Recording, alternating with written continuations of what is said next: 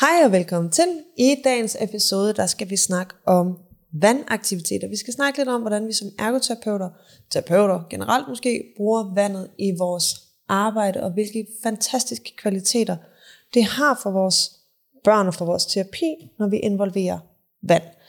Der er mange forskellige måder, man kan involvere vand på, og med mig i dag har jeg Anine, som arbejder i Københavns Børneterapi, og øh, I møder hende om et øjeblik.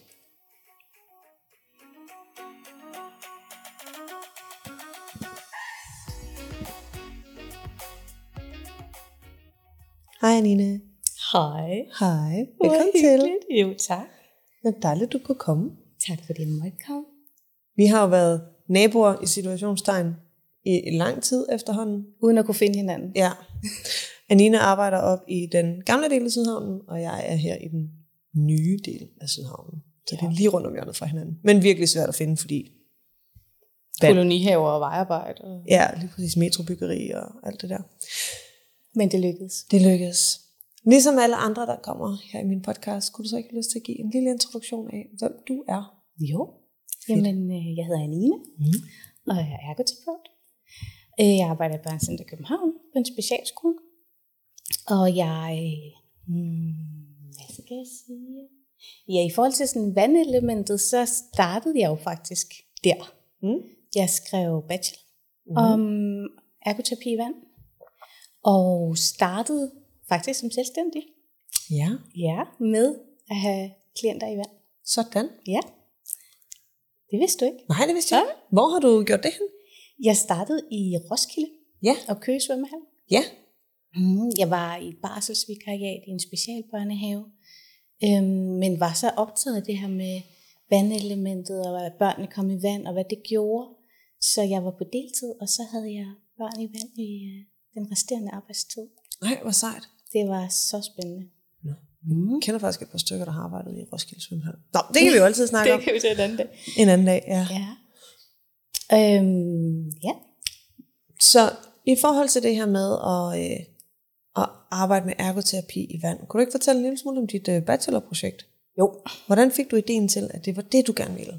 Jo, det er fordi, at øh, vand har altid været en stor del af mit eget liv. Jeg har selv været konkurrencesvømmer. Øhm, og så da jeg, blev, da jeg læste til ergoterapeut, så kom det her kompleks i, omkring det her med, det vand er så spændende og dragende, og hvad det kan. Men jeg synes bare ikke, at svømning i sig selv nødvendigvis var så ergoterapeutisk. Nej. Øh, det kan det være, hvis det er meningsfuldt for et barn at lære stilarter, men det er det jo ikke for alle. Nej. Så jeg var nysgerrig på det her med, hvad er vandaktivitet kontra svømning, kontra alt muligt andet i vand. Mm. Øhm, så jeg lavede, øh, jeg fik kontakt til Guden Gesing, som jo er vandguruen inden for vores fag. Øhm, og så lavede jeg sådan et udkast til kliniske retningslinjer for ergoterapi i vand. Ja, Ja, sådan hvad, hvad er godt at gøre? okay. Hvad er ergoterapi i vand? Og hvad kom du frem til? Ja, ligesom alt andet med sådan noget, så kom jeg frem til, at der skal gøres meget mere forskning. Ja. øhm, men jeg havde sådan nogle, ja, det var, det var en del år siden, ikke? Mm. Øhm, jeg havde sådan et ekspertpanel, og havde nogle spørgeskemaer, og, sådan, og hvad er så god ergoterapi i vand? Øhm, vi har jo nogle geniale arbejdsprocesmodeller inden for vores fag, men hvordan omsætter man så det til, når man også går i vandet? Og, Mm. og der er jo så mange elementer i. Det er jo ikke bare, barnet kommer ned i vand, og så laver vi noget i vand. Der er jo både det her, hvordan kommer vi hen til der, hvor vandet er, svømmehal, varmvandsbassin. Øhm, hele den proces, er der en bustur, er der en biltur, er der en cykeltur, hvad er det? Mm. Hvordan kommer vi derhen? Og så er der hele delelementerne i at klæde op og tage et bad, og alle de her delelementer, og få beskrevet dem som en Mm. klinisk retningslinje. Det er ikke kun, når man hopper ned i vandet. Ja. Ejendomssorgen omkring det. Mm. og hele planlægningen og ideation, den kognition, som der ligger bag, at man skal ud og svømme. Ja, Mm. Det her med, at du skal vaske dig før du tager badetøj på, det er nogle gange, fortæller vi det en gang, og andre gange fortæller vi det mange gange, og nogle gange er vi nødt til at have billeder af det, og så tjekker vi af, nu har vi husket den rigtige rækkefølge. Ja, Ja. mega spændende. Også fordi der er rigtig mange, der måske forbinder øh, vand- og bassinaktivitet og træning med fysioterapi, Mm. hvor man jo måske i højere grad siger, okay, men al den aktivitet, der foregår nede i vandet, bøj, stræk, øh, arbejde med nogle meget målrettet specifikke øvelser i vandet, det giver mening i forhold til fysioterapien. Men hele det her, hvordan kommer man overhovedet i vandet, Ja. hele det her aktivitetssyn, som i høj grad er det, som ergoerne måske beskæftiger sig mere med. Mm. Og så hele det her med, vi er jo meningsfulde aktiviteter. Så nogle gange for en fysioterapeut, så er det jo rigtig fint, at man kan arbejde med specifikke muskler og bevægemønstre. Det kan vi også, men vi er også mere sådan, er det meningsfuldt at have fundet en spa-oplevelse? Mm. Det kan jo for mange, der er jo mange, der også har en spa nu i eget hus og have. Det er jo en meningsfuld aktivitet. Så bare det her med at kunne komme hen til den og være i den, Ja, det er jo ergoterapi. det er ergoterapi. Og for nogle af de her børn, som måske har nogle udviklingsvanskeligheder, øh, jamen, der kan det være svært at sige, okay, men vi skal have trænet, hvordan du selv lærer at tage tøj på, så nu skal du lige tage dit tøj af, for at du kan tage det på igen. Det, så, det er ikke en meningsfuld aktivitet. Det bliver en meningsfuld aktivitet at tage sit tøj af og på før og efter svømning. Og på den måde, så har barnet også en indre motivation og mere drivkraft for at lykkes med opgaven, og man har nemmere ved at fastholde dem i det og hjælpe dem, ikke? Jeg har så mange flere succesoplevelser med at lære knappe og lyne før og efter svømmehal, end hvis det bare var, nu går vi ned i klinisk lokale og øver at lyne eller knappe. Ikke? Lige Fordi præcis. det her vand, det er bare så motiverende Ja. for rigtig mange. Det er så dragende. Og lad os snakke lidt om selve elementet vand. Ja. Fordi hvad er det egentlig, at det kan? Ja. Og det kan man jo, altså på alle sociale medier og sådan noget, du kan jo se forældre poster billeder af glade børn og vand. Ja. Altså man er nærmest ikke i tvivl om, at mange, mange børn bliver bare draget af det her forunderlige element Mm. på alle mulige måder. Det er sjældent, du kan have et glas vand og en, og en ske eller en pind, uden at der, der opstår leg, der opstår eventyr, og man udforsker. Mm. Så vand i alle former og mængder er bare dragende Ja. og motiverende. Lige præcis. Min mor, hun er folkeskolelærer og har været svømmeunderviser i rigtig mange år. Og hun har gjort sig den observation, at når man som svømmeunderviser står og har trænet nogle ting, Ja. og man så slutter af med at sige, nu er der fri leg, Mm. så er svømning stort set den eneste undervisningssituation, hvor hun har oplevet, at børnene bliver ved med at ligge og træne den ting, man har trænet i undervisningen. Det har hun aldrig set i matematik, det har hun meget sjældent set i dansk, eller i engelsk, eller i lignende. Ja. Men når de får lov til at arbejde i vand, så er de så motiveret for også bare at ligge og øve sig i at svømme. ja. Og komme frem eller mærke sig selv og Mm. eksperimentere. Ikke? Jo. Ja, fantastisk. Jeg har undervist i babysvømning i rigtig mange år. og en af de ting, som jeg altid plejer at lægge rigtig meget fokus på, både med de helt små babyer, men også i forhold til de større børn, det er den her glubende sult, som man møder, når man kommer op af vandet. Den her fuldstændig intense hunger nede i maven Ja. af at være sulten, som jo kommer af, at hjernen har arbejdet max med at sansebearbejde, Mm. mens man har svømmet rundt der. Og allerede inden, ikke? Jo. Bare det der med at træde ind i en svømmehal eller et varmvandsbassin, er jo en exceptionel sanseoplevelse. Ja. Varme, fugt, lyden er anderledes. Nogle er skruet op, nogle er dæmpet, dufte. Ja. Man er så på overarbejde. Helt sindssygt. Også helt neurotypiske. Alle er bare Alle på overarbejde. Altså, og, og som du selv siger, det behøver ikke kun at være i en stor svømmehal, som, som, hvor der er mange børn. Bare det at komme ind i et, i et varmvandsbassin der, mm. i et terapilokale, kan være overvældende. Ja. Og jeg er ret sikker på, at flere af dem, der måske sidder og lytter lige nu, i det vi begyndte at snakke om, hvad er det for nogle sanseoplevelser, så har I ubevidst oplevet lige præcis den der sensoriske oplevelse af at stå inde ved et varmvandsbassin, Mm. eller inde ved et bassin generelt. Ja. Hvad gør du med den sult så? Jeg, jeg spiser. Fornuftigt. som udgangspunkt. øhm, jeg kan huske, da jeg startede med at arbejde som svømmeinstruktør, øhm, og når jeg var færdig med at undervise, jeg underviste gerne fire timer i streg, Ja. øhm, så var man færdig bagefter. Ikke? Og jeg kom op i omklædningen. Jeg kunne næsten ikke, jeg boede, jeg arbejdede i Gibyen, og jeg boede på Eskilsgade, det er sådan lige rundt om hjørnet. Øh, så det tager fem minutter at gå hjem. Jeg måtte på vej ud af omklædningen ringe ned til den lokale pizzamand og sådan sige, jeg skal have en pizza nummer, det her, ja. sådan så den var klar, når jeg kom derned, og så havde jeg kværnet den, når jeg kom hjem, Ja. fordi altså, jeg var så sulten. Ja. Så efter en rum tid, et halvt, helt år, så havde jeg fået opbygget en tolerance, og min hjerne brugte ikke længere helt så meget energi og krudt på at skulle bearbejde trykket fra vandet, og det her med at balancere rundt, og det her med at holde balancen, og det her med at skulle undervise. Så der kunne jeg faktisk lige pludselig sagtens Vente. vente og, mm. og være et helt normalt menneske, efter at have undervist, og ikke sådan en bjørn. Ja. Vi har også, altså dengang jeg havde klienter, hvor det var i offentlige svømmehaller, så var det jo en del af aftalen at have mad med tilbage. Mm. Helt klart, og nu i specialskolen, hvor jeg arbejder, altså de fleste har jo mad på lige efter. Ja. Ingen tvivl om det. Og rigtig mange babyer bliver jo smadret sultne, så der er det jo en, altså, det der med at få ammet, Ja, inden man går i omklædning og forsøger at skifte, ja, tøjet kan være en rigtig, rigtig, rigtig god strategi. Bare lige, hvis du har sådan en lille en og tænker at tage i svømmehallen. Har du undret over, at de blev ved med at skrige efter svømning, fordi de havde lige spist? Og hvis de større børn, så også have noget mad med, fordi ofte er det, de tilbyder i offentlige svømmehaller, ikke altid det. Ikke sådan. Nej. Til gengæld er der virkelig meget salt. Det er rigtigt. Øhm, så det, der sker, når vi kommer ned i vandet, Mm. helt fysiologisk, sansemæssigt, Ja, i det, vi træder ned i et bassin, det er magisk. det er magisk. Det kan være magisk. Må vi hellere lave det om til. God pointe. Der kan være børn og voksne, som ikke synes, at den der berøring af vandet der... Der er nogen, der skal tilvendes, hvis de skal.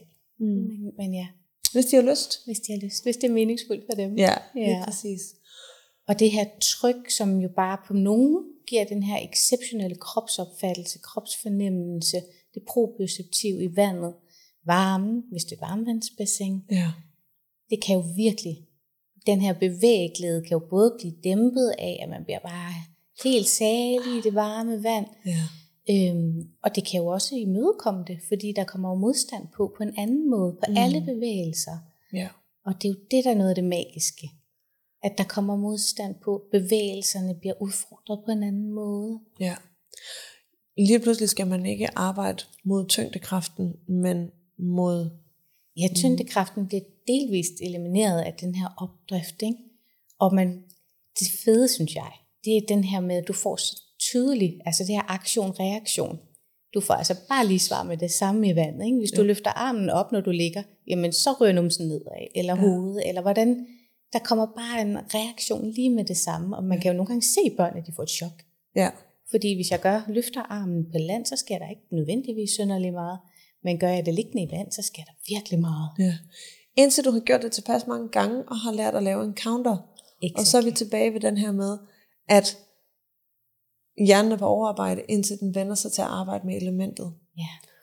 Øhm, trykket fra vandet har jo den her deep pressure effekt på hele kroppen. Kroppen. Kroppen Mm. på én gang. Ja. Øhm, og deep pressure er med til at udløse serotonin i vores system. Ja. Især i vores limbiske system, og især i den frontale del af vores hjerne, mm. som er med til at styre følelsesregulering.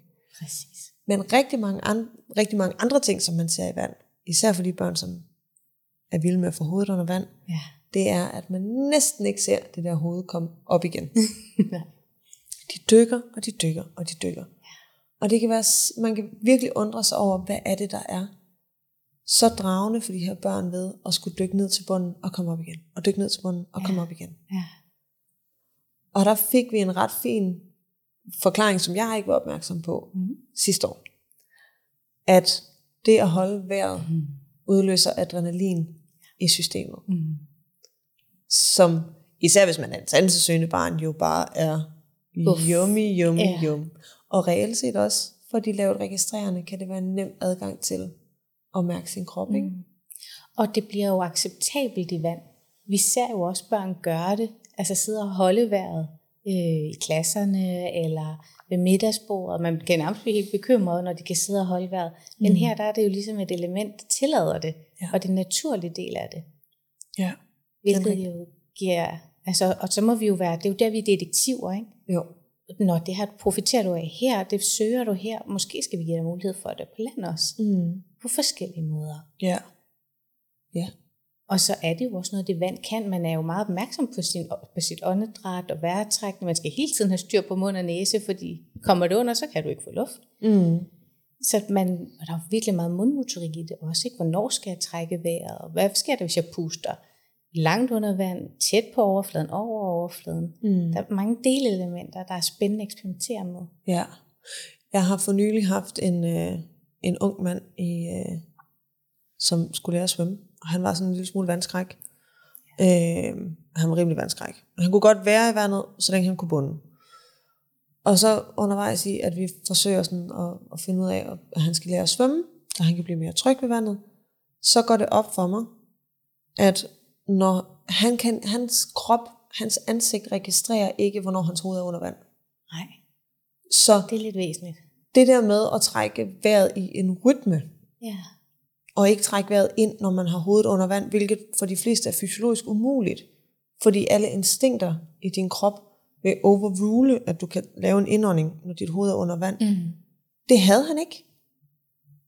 Så han kom op gang på gang, og var kommet til at ligge og svømme med munden under vandet, og forsøgte at trække vejret. ja. Så, så den største del af hans undervisning, det gik de første fire uger med bare at stå på bunden, og så øve sig i en rytmisk vejrtrækning med hovedet under vand, og hovedet over vand, og hovedet Ja. under vand, og hovedet over vand. ja. Bare for at få fornemmelsen af, hvornår han var under, og hvornår han var over. Ja. Og magisk. Det er jo også fantastisk. Og det er jo der, hvor det er så individuelt, ikke? fordi det var vandtilvænning for ham, og vandtilvænning for andre er jo, at det er jo helt individuelt, ligesom alt andet ergoterapi. Ikke? Jo, præcis. Så hvad for nogle klienter har du typisk med i vandet? Øhm, alle slags. Alle slags. Eller det har jeg ikke, men øh, jeg har haft, og man kan have. Jeg, øh, da jeg var privatpraktiserende, der var det børn, der var draget af vand, øh, men hvor forældrene var utrygge, Mm. fordi de ikke var vandsikre, eller, det, øh, eller deres udfordringer øh, gjorde, forældrene var utrygge. Det er jo Mm. sjældent, børnene er utrygge. Børn er jo sjældent født vandskrække. Ja. Øh, det kan komme af nogle andre årsager, men ofte så var det forældrene, der var utrygge ved at have dem med i vand. Mm. Øhm, og så har det været de meget bevæglade, sandsøgende børn, som, øh, hvor forældrene har, havde oplevet, hvis de havde haft det med i svømmehallen, så havde det en positiv effekt i virkelig lang tid efter. Ja. Altså som i flere dage efter, at de kunne sidde og undervises længere tid, eller øh, være mere nærværende i spisesituationer, eller et eller andet. Og sådan, hvordan kan vi, hvad var det, og kan vi bygge på det? Ja. Øhm, nu er jeg så privilegeret at være på en øh, specialskole, hvor vi har varmvandsbassin, hvor det er en del af at øh, gå på den her specialskole, at man kommer i vand. Ja. Øh, vi arbejder jo, de arbejder under folkeskoleloven, så der er jo selvfølgelig et element af at lære at svømme, Ja. men elementet i ergoterapi er jo vandaktivitet. Ja. Øhm, at være- have en meningsfuld aktivitet i vand, og for nogle er det øh, ja, ligge og flyde, og nogle er det lege, altså bare prøve så vidt muligt at have fri leg i vand. Mm. Øhm, og så har vi vores børn med multiple funktionsnedsættelser, som det er jo en helt anden oplevelse at være i vand. For de kan jo lige pludselig bevæge sig Ja. øhm, ja, fri for de forhindringer, der er på land. Ja. Og for mange er det jo også smertestillende, hvis de har øh, muskulære eller andre slags smerter, Ja. mavetarmsmerter. Det her med at komme ned og blive helt afslappet, så det er en meget, meget bred vifte, Ja. vi har med i vandet. Ja, det må man sige. Er der nogen, du ikke ville tage med i vand? Dem, der ikke var motiveret for det. Vil jeg umiddelbart tænke. Øhm, men det synes jeg ikke rigtigt, jeg har oplevet. Der er selvfølgelig nogen, der kan være med på deres måde. Men det er jo i min optik også at være med. Ja, Øhm. sorry. Det er stadig lidt sommer. Jamen, og jeg var måske også igen stadig op. Nå, du var lidt op i nat. Ja. Så sandt. ja. Øhm, der, der er jo nogen, der er med ved bare at sidde på kanten og have fødderne i. ja. Så sådan, nej, der er nok ikke nogen, jeg ikke vil have med. Medmindre de ikke selv ville. Hvis ikke de selv vil, så synes jeg ikke. Så, så skulle det være et eller andet med, at familien øh, er en sejlerfamilie, og det er en meningsfuld aktivitet at have dem med på ferie. Så kan vi arbejde med valgtilvænding, og vi, jeg vil også meget gerne have med vandskræk og sådan noget, men, men ofte så er det jo bare så meningsfuldt for børnene. Ja. Så det er mere det her med, hvad er det, vi ved i det vand? Mm. Fordi mor og far synes måske, vi skal lære at svømme crawl, mm. men måske er det meningsfuldt for barnet at være sansesøgende og mærke sin krop og For første gang føle sig fri. for første gang føle sig fri og Og måske for nogle børn er det jo også lidt det, det er noget af det, vi snakker om for tiden, det her risky play. Ja. Det er jo faktisk nogle, for nogle børn det eneste sted, de faktisk kan være lidt risky. Ja, i hvert fald hvis, især dem, som er bundet til en kørestol, som I jo har en del af ude hos jer, ikke? så er det, kan det være svært sådan... Det er lidt svært at give den der sug i maven, Ja. lidt sådan, hvad sker der faktisk? Der er en lille smule fareelement. Det kan være svært at få i en kørestol. Ja. Vi arbejder med det, men det kan vand jo. Ja. Ui. Det er det, vand, noget af det, vand kan. Ikke? Det er nemlig noget. Jeg sidder bare sådan og tænker også, i forhold til, en ting er at være nede i vandet. Altså nu snakker vi meget om vandaktiviteter. Mm. Øhm, jeg er jo rigtig glad for at bruge paddleboards i ja. min praksis, Mm. hvor vi sidder oven på vandet. Ja. Øhm, men hvor børnene kommer ud og bliver sidder og balancerer på sådan et, et board der, Ja. og bare bliver grounded fuldstændig i deres eget Ja. nervesystem, og, og forældrene er sådan, hvordan kan sådan en sejltur Gør det. gøre det? Ja. Og bare sådan, der er så meget tilpasning af kraft Og korrigering hele tiden. hele tiden. Ja. Og det er, det er nok noget af det, som vi skal være allermest opmærksom på, også som forældre, Ja. når vi, skal, når vi tænker, hvad kan jeg tilbyde mit barn af aktiviteter, hvordan kan jeg hjælpe mit barn til at udvikle deres potentiale. Korrigering. Ja. Altså ikke, at vi skal korrigere dem, men tilbyde dem aktiviteter, hvor korrigering er en stor del af det. ja. Og det kommer helt naturligt, fordi ellers så falder du i vandet. Præcis. Ja. Og det er Ellers jo også det, så- vi... Ja, undskyld. Eller så vælter du, når du bevæger dig rundt i vandet, hvis du Ja. nu ikke sidder på paddleboardet, men du er, går rundt Ja. og har måske vand til op til livet. Det der med, at sådan, okay, dine ben søger opad, men din tyngdekraften trækker dit hoved nedad. Sådan, Ja. Den der dobbelt. Lige præcis. Og det er jo også det, vi ser, når børnene er veltilvendet til at være i vand, så, så finder de jo nye måder at udfordre sig selv. Og så er det, de sætter sig op på en plade Mm. og laver, får lidt de samme udfordringer som på bordet. Ikke? Jo.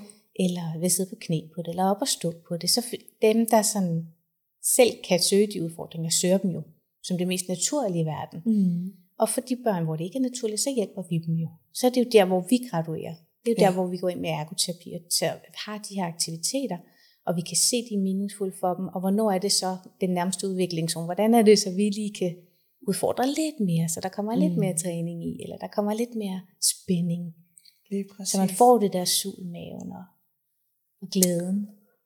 Og jeg tænker også, hvis man nu kigger på de her børn i forhold til det posturale system, i forhold til at få de posturale re- reflekser aktiveret og få barnet op, mm. at nogle af de her børn, som måske har en manglende muskelstyrke, eller som har meget tendens til at falde sammen. Ja. Øh, nu kigger jeg på mig selv her. Øh, vi sidder begge to totalt slumpet i de her bløde stole, og, øh, og har det lækkert. Øh, men den her manglende core-stabilitet, ja. eller sådan aktivering af, af, af indre core, Mm. hvordan også bare når man er i vandet, at man ser en helt anden lethed Ja. og fornemmelse for, ui, Ja. øj, jeg kan faktisk være oprejst her. Ja. Og succesoplevelserne i det. Og når man så er der flere gange, så opbygges det jo og kan overføres til andre kontekster. Præcis. Og det er jo også noget af det, der er så magisk. Jeg sidder og tænker tilbage på øh, en oplevelse i Roskilde Svømmehal. Ja. Øh, Det her med, hvor stor en sanseoplevelse det er. Øhm, og så alligevel, hvor forskellige børn er. Ikke? Jeg havde en øh, meget sansesøgende, meget bevægglad lille børnehavepige, som jeg havde med, i varmvands, eller med i bassin i, øh, i svømmehallen en gang om ugen. Og så en dag var det gået den nedsat registrerende ergoterapeut hoved forbi, at der var Roskilde Festival. Og den Ja. her pige, hun var så, så sansesøgende, at det var indgribende i hverdagen. Altså hun, hendes arme og overkrop var i bevægelse hele tiden. Ja. Og noget af det, vi så, det var, når hun var i vand, hvor der kom modstand på, så begyndte hun ligesom at blive mættet, og begyndte at kunne være i ro, og begyndte at kunne få dybe vejrtrækninger. Og det var, vand var bare et virkelig godt element for hende. Og så når jeg tænkte, åh oh nej, da jeg ser, der er Roskilde Festival, og jeg vidste ikke, at det er så der, man går i bad. I svømmehallen. Det vidste du heller ikke. Nej, det, Nej, det vidste går jeg man i bad, når man er på Roskilde Festival? Nogen gør åbenbart, og det var så i svømmehallen. Så jeg kommer ind med den her skønne pige, og så har de bare det vildeste musik kørende. Ej. Duk, duk, duk. Og den her pige, hun stopper med at bevæge sig af musikken. Hvor jeg sådan, "Men det, det, det gør du jo først, når vi går ned i vandet. Ja. Men så blev hun jo mættet på en anden måde. Ja. Og der, de lugtede de her skønne Roskilde Festival gæster så voldsomt, at jeg havde lyst til at vende om. Men jeg, hun begyndte at aktivt vise, at jeg dufter noget her. Og den her overraskelse i hendes øjne over, jeg får nogle input fra min lugtesans. Ja, jeg bliver rent faktisk mættet Ja, nok ja. til at registrere, hvad der, er, der Nu, sker her. ja, der er nogle dufte, jeg mærker og registrerer. Ja. Og det var det vildeste. Og så kom hun ned i vand, og hun var endnu mere afslappet end før, fordi nu var hun jo blevet mættet allerede inden hun kom ned i vandet. Jeg har aldrig oplevet hende. Altså jeg kunne få hende ud i nogle bevægelser, som hun aldrig kunne, fordi hun har været spændt og så Mm. begrænset af at være i den her krop. Så det var sådan, "Nå, kunne vi have Roskilde Festival? Uh, fordi, og så de her unge mænd, de begyndte så at se, hvor glad hun var for, at de var der, og begyndte at plaske over på hende. Havde jeg aldrig gjort, fordi det var vi slet ikke noget til vandtilvændingen. Og så fik jeg mit første smil, og jeg havde haft hende i et halvt år. Ikke? Men det her med, hvor, hvor sansesøgende man kan være, og hvordan, det her der var vandet jo så heller ikke engang nok, vel? Nej. Der skulle en lille Roskilde Festival til. Ja, bare sådan en lille diskret Roskilde Festival. Men det viser jo også bare, hvor komplekse vores sansesystemer er. Ja. At vi kan, vi kan ikke bare sige, jamen det her det virker for ét sansesøgende barn, så det må også virke for alle andre sansesøgende børn.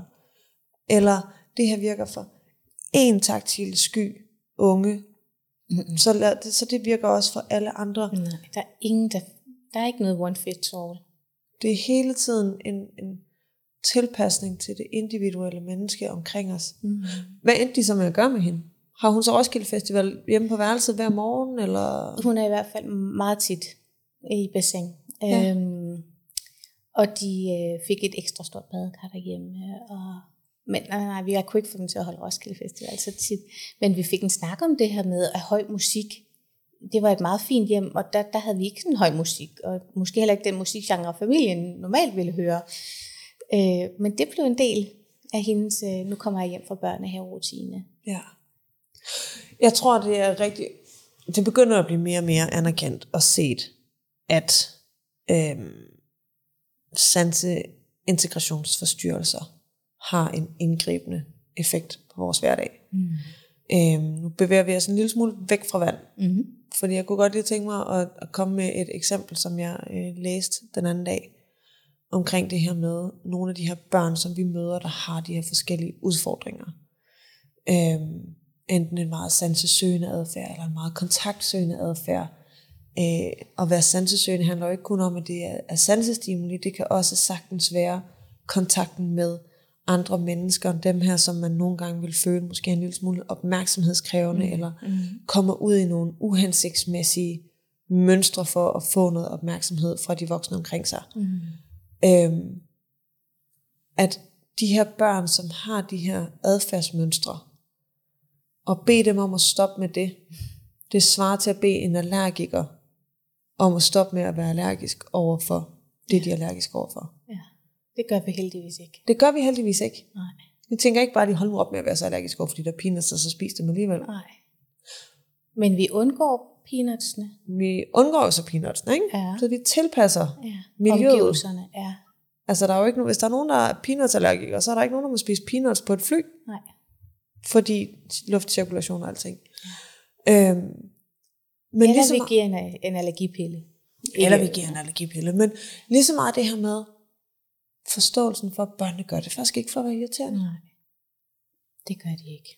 Hendes krop kører ikke på hende hele tiden, fordi hun synes, det er fedt. Mm-mm. Eller for at irritere nogen. Nej. Nej. Og men, at det, hvis man Det kan så, det være. Kan, det kan jo være irriterende for alle andre, hvis man nu er sådan en, der meget hurtigt overstimulerer sig visuelle inputs. Øhm, men når vi lander i den der fornemmelse af, at der er sgu ikke nogen, der gør det for at være mm. nederen og irriterende, gør det, fordi det er ikke sikkert, de kan lade være. Ja. Og der er heller ikke nogen, der ikke kan tåle peanuts fra et til andre.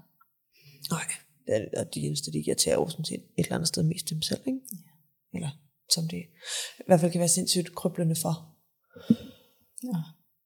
Ja, skrækkeligt. Ej, men det er en helt anden snak, men... Uh... Ja, det, det var lidt et sidespor. ja, også i forhold- sige, og det er meget farligt. Ja, det er rimelig godt.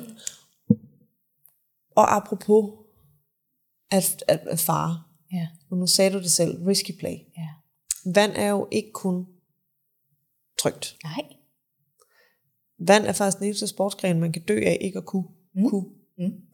Øhm, Kunne være i, ja. ja. Ja. Øh, det er sjældent, at man dør af at gå ind på en fodboldbane, hvis man ikke kan spille fodbold, for eksempel. Men det kan være ret praktisk at kunne svømme. ja. Øhm, Især når man bor i et land, der har så meget vand rundt Ja. om sig. Ja. ja, siger vi at kigge ud på vandet her. er. Øhm, det her med at lære sine børn om tryghed i vand, Mm. fornemmelse for krop, Ja. fordi næsten uanset hvor øhm, funktionshemmet man er, så kan man måske Mm. lykkes med at få nogle strategier i forhold til at holde hovedet oven vand. ja. Og noget af det, vi altid starter med, med i vandaktivitet, det er det her med at komme sikkert i og op. Mm. Og det her med, at det kan godt være, at det bassin, vi har til rådighed, har en trappe, men det er jo ikke altid, der er en trappe. Hvordan kommer man sikkert op og ned? Mm. Det kan vi bruge rigtig lang tid på, at det er det første, man skal mestre. Ja. Og så det her med, nu er du på vand, du ikke kan bunde i. Hvad, kan, hvad er din strategi? Hvordan får du den næse eller den mund op? ja, Ja. spændende. ja. Jeg kunne godt tænke mig at vende lidt tilbage til det her med sansebearbejdning. Ja. Fordi det er så integral en del af vores arbejde som terapeuter at kigge på ikke kun de sansesøgende børn, men også bare, hvad er det helt generelt, der sker med vores krop, når vi kommer ned i vandet. Mm. Øhm, så jeg tænker, vi måske kunne snakke en lille smule om det her med elementskifte. Vi har været sådan lidt inde på det, Mm. men det kunne være rigtig fint at snakke en lille smule om, hvad er det egentlig, der sker i sådan en tilpasning Mm. af kraft. Ja. Giver det mening? Prøv at sige lidt mere. Jeg prøver at sige lidt mere. der sker jo mange ting. Der sker nemlig mange ting. Jamen, jeg tænker, vi måske skal snakke en lille smule om den her feedback feed forward. Mm. Øhm, om at bevæge sig rundt i vandet her, hvordan Mm. at barnet, nu snakkede du lidt om tidligere, hvis barnet ligger og flyder på ryggen, mm. og de Mm. løfter en arm, så Mm. drejer de sig rundt. Øhm, det her med, at så vores sansebearbejdning er ligesom et continuum, Mm. hvor det er derfor, vi kalder det sansemotorik, fordi alle motoriske aktiviteter baseres på et sensorisk input, men alle motoriske aktiviteter medfører også et sensorisk input, så derfor så, Mm. Og feedback, feed forward i den kontekst. Ja. ja. Og det er jo her, hvor man får ret meget tydeligere feedback fra omgivelserne, når man laver det her elementskift. mm, Og det er også derfor, jeg er meget opmærksom på for eksempel opdriftsmidler. At det er jo så en falsk feedback, du får. Ja. Så man kan godt bruge det som et pædagogisk eller et motiverende element, men at man bliver vant til vendet med et opdriftsmiddel, giver jo en falsk feedback til det her sanseapparat. Og hvis vi så falder i, eller mm. er i det her element, uden det her opdriftsmiddel, så har vi jo fået en falsk feed forward også til, hvordan vi skal reagere og korrigere i det her vand. mm, Så det er super vigtigt, og det er jo super relevant for, for sansebearbejdningen, at vi kommer ned i det her element og får den her anden proprioceptiv oplevelse og de her erfaringer, hvor det så er super vigtigt, at det er kompetent personale også, især hvis det er børn med udfordringer, mm. sådan så den her feedback feed forward bliver troværdig. ja, Og også hvis vi giver dem falske erfaringer, så bliver det også utrygt. ja, Det er det, der gør det så spændende og komplekst, synes jeg. ja. Jeg havde en, en ung dreng på 8 år med infantil autisme og mental retardering, ja. som jeg har med i vand en gang om ugen, en gang hver anden uge. Mm-hmm. Øhm, og han kan være meget selvskadende i sin adfærd. Mm. Når der er noget, der frustrerer ham, når det er svært for ham at Ja, rumme, ja, øh, og når der bliver stillet krav, eller når vi er for hurtige til at stille krav. Ja. Så der er for nylig kommet nogle nye informationer på bordet i forhold til ham, der viser, at han faktisk kan meget mere, end man troede, og han faktisk er motiveret over for meget mere, end man troede. Han har bare en latenstid, ja, der er så massivt større end vores andres, hvor han søger væk og kom, inden han kommer tilbage igen, Mm. som gør, at hvis man giver det nye cue for hurtigt, så bliver han frustreret. Mm. Så vi, man, anyways, med ham her i vandet, Ja. der, er vi, der får han lige pludselig, altså, han skal sådan lidt guides derhen, fordi lige så snart han ser bassinet, så begynder han at danse rundt øhm, i sit bevægemønster om selvregulering, Ja. og kan ikke rigtig komme hen til bassinet, fordi hans krop bliver så begejstret over det, der skal til at ske, Ja. at han faktisk bare står og hopper frem og tilbage ja. på stedet. Øhm, så han skal sådan decideret trækkes op i vandet. Mm. Øh, og der er sådan en lille stige, man skal hen over i Frankrigs gadebadet.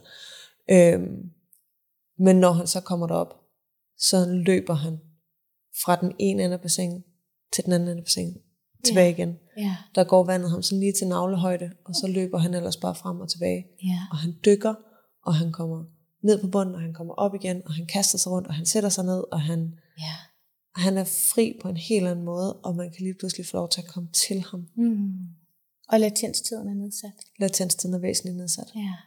fordi han bliver grounded i sit Ja. eget system, Ja. når han er i vandet. Ja. Og så er det, man tænker, så gør vand det. Ja. Så grounder vand børn og mennesker. Og så er det bare, at det er ikke alle børn, der har læst den bog. Ja.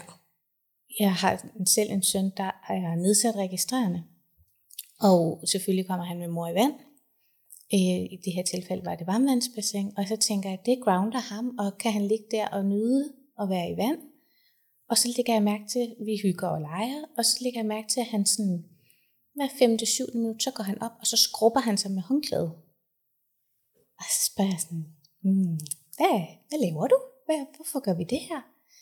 Ja, men mor, det er fordi, det er som om min vand, eller min krop flyder ud i det her vand, så jeg kan jo ikke mærke, hvor jeg er, og hvor jeg stopper og slutter. Uh. Og så sådan, jamen for fint, der står jo i bøgerne, at det skal øge din kropsbevidsthed, og det, det har der, du har glemt at læse den bog, skat. Ja.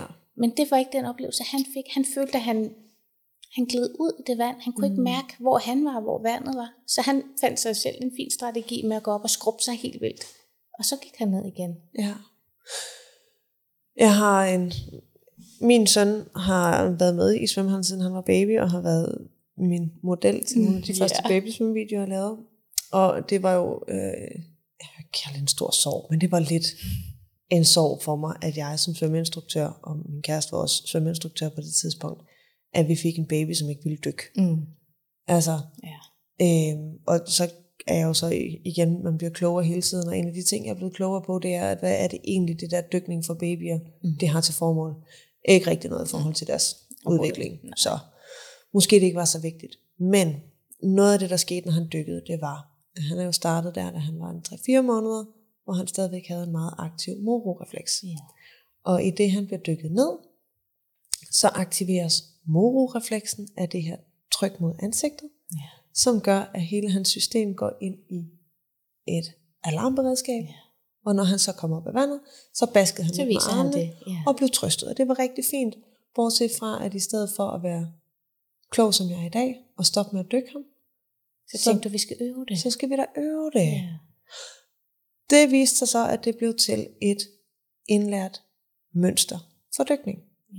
Så i en lang periode, indtil for nylig, ville mit barn ikke dykke. Nej. Ville ikke have hovedet under vand. Havde det ændret sig, hvis jeg ikke havde fortsat med at dykke ham? Højst sandsynligt ikke. Højst sandsynligt, så var han bare, er han bare mm. afsindigt sensitiv over for ting i hans ansigt. Ja. Også se, når det er sådan, at han sidder og spiser, der er aldrig nogensinde noget mad, der ender på hans kinder. Fordi han har helt styr på, hvor hans mund er, for der skal ikke noget ud på mm-hmm. hverken fingre eller kinder. Øhm, meget taktilt opmærksom på sine hænder og sit ansigt. Mm.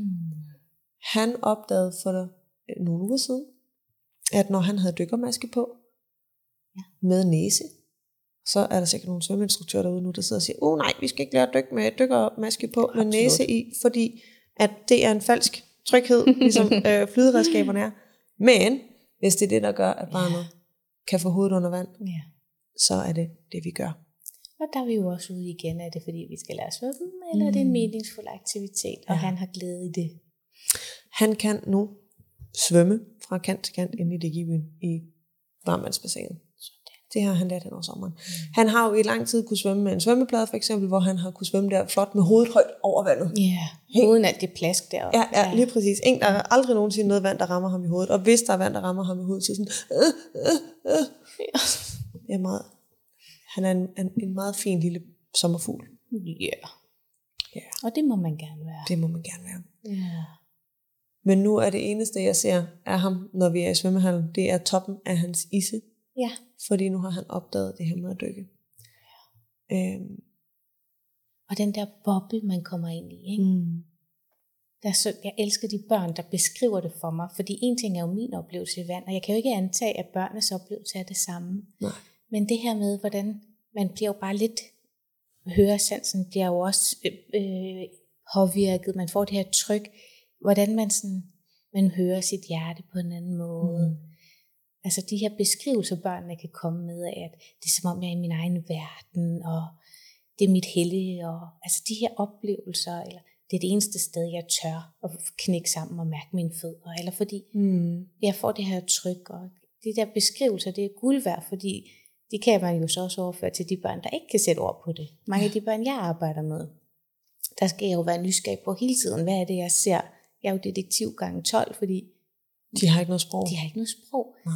I, men de viser mig det på så mange andre måder, mm. men det er bare en gave, når man får de her børn, der så kan sætte ord på. Ikke? Sådan, Nå, måske er det også det, du oplever her. Ikke? Jo, lige præcis.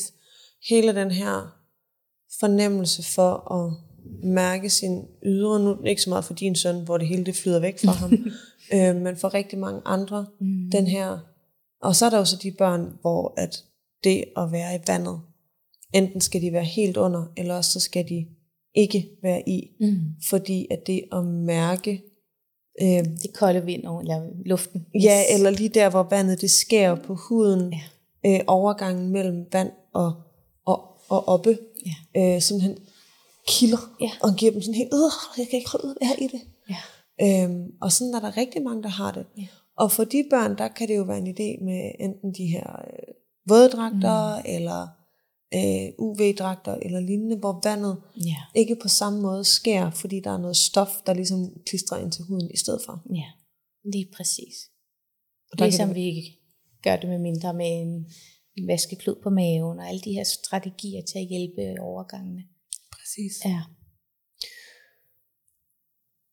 Og så er der jo et element, vi slet ikke har snakket om endnu. Ja. Hvordan relationen er, når man er i vand. Ja. Vi snakkede tidligere, før vi tændte, om det her med relationer, relationers Mm. mm. betydning. Og man er bare så nærværende og på en anden måde sammen, når man er i vand. Det er man. Der er øh, mange ting, man ikke kan. Der er mange ting, man er nødt til at være sammen om. Mm. Øh, både som ergoterapeut og barn i vand, eller forældre og barn i vand. Mm. Og jeg har endnu ikke, jeg har arbejdet med vandaktiviteter i det ved jeg ikke, 12 år, og jeg har stadig ikke nogen, der har bedt om en skærm, Nej. Mens Nej. de var i den aktivitet. Det er ret magisk. Jamen, og, og det er jo det der med, at det, det er faktisk ret få børn, der vil bede om en skærm, hvis de oplever at få aktiv samspil med en nærværende voksen. Og en voksen er nødt til at være lidt ekstra nærværende, når det er vand. Jop, især hvis der ikke er nogen flyderedskaber på. Ja. Og der er heller ikke en telefon, man selv kan blive distraheret af. Der er heller ikke en vigtig mail fra arbejde, der lige siger en dinglyd, man bare nødt til at forholde sig til. Præcis. Det der med at være aktiv i vandet med sine børn, det der med ikke, ikke bare at tage ind og så slippe dem løs og så sidde op på kanten, men det der med at være med nede, Mm. Og relationen. helt ned i øjenhøjde med dem. Man kommer ned på en helt anden måde i øjenhøjde med sine børn i vandet. Ja. Der er en helt anden kontakt. Øhm, Jeg har en del forældre, som siger sådan, mm, jeg, jeg kan ikke finde af at lege. Altså, Mm. Jeg synes, det er svært, og jeg kan ikke finde ud af at være i det. Og når vi så snakker om det her med at tage i svømmehallen sammen, så kommer de nogle gange tilbage og siger, okay, der var mit indre legebarn jo. Og måske er det også de her kropslige erfaringer, og man kan huske tilbage, og man, Ja. ej, jeg skal også lige prøve, om jeg kan dykke ned her, som jeg kunne, da jeg var barn, eller alle de her. Og når de ser forældrene være legende og nysgerrige, så smitter det jo også helt vildt. Eller far, der lige skal vise, hvor stor en bombe man kan lave, eller mor, der skal vise, at hun stadigvæk kan hoppe på hovedet i, og alle Ja. de her. Og sjovt nok, så gjorde det plask i ansigtet ikke noget, når det kom fra far. Præcis. Eller når man hopper ud til far, som Ja. står ude. i vandet. Ikke? Og det er lidt risky, men far han griber mig. Måske. Ja, måske. ja. Men det er jo et helt, både som forældre og barn, den her relation, man kan være sammen i det, Mm. og, da, og at man får meget foræret i at være lejende i vand. Det gør man. man. Man behøver ikke være den store fantasifar på gulvet. Når man er i vand, så får man meget foræret. Og det gør man i relationen, når man er terapeut også. Øhm, Jeg starter en 0. klasse op nu her på den skole, jeg arbejder. Og vi har valgt i år, vi plejer at have sådan nogle motorikhold, og vi har valgt i år, at det har vi ikke til en start. Vi har vandaktivitet. Mm. Og jeg glæder mig til at se, hvordan relationen, om det har en påvirkning. Jeg har min egen hypotese om, at jeg får en anden relation til børnene. Det kan vi snakke om på et tidspunkt, vi så fik. Ja.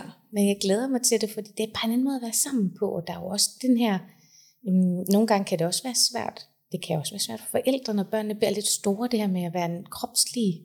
Når Mm. børnene bliver bare lidt større, så kan vi vejlede i det. Prøve at give lidt massage, prøve at justere, for, for man stadig har det her hud mod hud, når de også bliver større, men det giver bare lidt mere sig selv i vand. ja. Man lige holder, og man lige trykker, og man lige... Man lige hjælper barnet op til at ligge og flyde, eller man lige holder dem i hænderne, og de skal...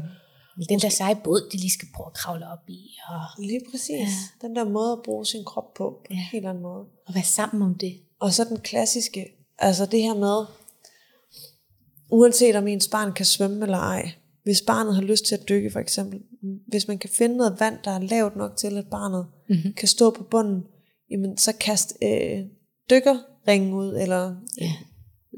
Hvad man nu har, der kan synke ned til bund. Mm. Og så har man allerede der kreeret en leg. Ja. Fordi leg, det handler egentlig bare om, at der er noget motivation, der er noget samspil, og der er noget frihed til at udforske og bruge sin fantasi. ja. Øhm, To spande med vand, og så bare hælde op fra den ene til den anden. Det kan man også få virkelig meget tid til at gå med. der er jo rigtig mange tumlinge, hvor når man kommer ind i svømmehallen, og så kan man måske godt blive som forældre sådan en lille smule, okay, jeg har taget hele vejen ind i svømmehallen, der er alt det her vand, og du vil sidde på kanten med en spand. Men den der læring, der er i at samle vandet op, Ja.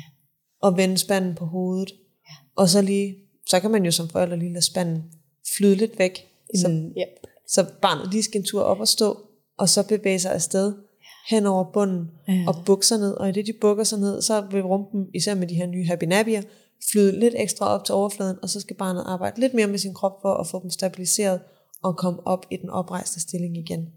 Der er så meget motorisk læring og fornemmelse Ja. for bare at gå rundt, hvor man kan bunde os. ja. Og man får så meget foræret. Mm.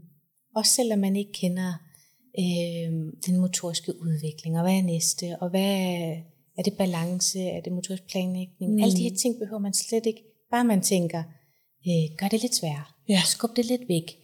Alle de her, og så får man bare mange udfordringer i det her vandelement. Altså det allerfedeste er jo, at det kan godt være, at vi ikke selv, hvad hedder sådan noget, er opmærksom på, at vi ved, hvad det er, der er den næste udvikling. Men det gør barnets krop, og det gør barnets Mm. hjerne, og den skal nok helt naturligt søge det næste element, Ja. som udvikler. Fordi det er hjernens allerfedeste Ja. funktion og, og yndlingsbeskæftigelse, det er at udvikle sig. ja. Så man kan heldigvis ikke gøre så meget forkert. Ikke hvis man bare giver plads. Nej. Plads og nærvær. Masser af nærvær. Ja. Og så tænker jeg på den note, at vi stille og roligt runder af for i dag. Lad os Det var en lille snak om, hvordan vandaktiviteter kan være et fantastisk terapeutisk redskab, og hvordan vi bruger det aktivt i vores terapi.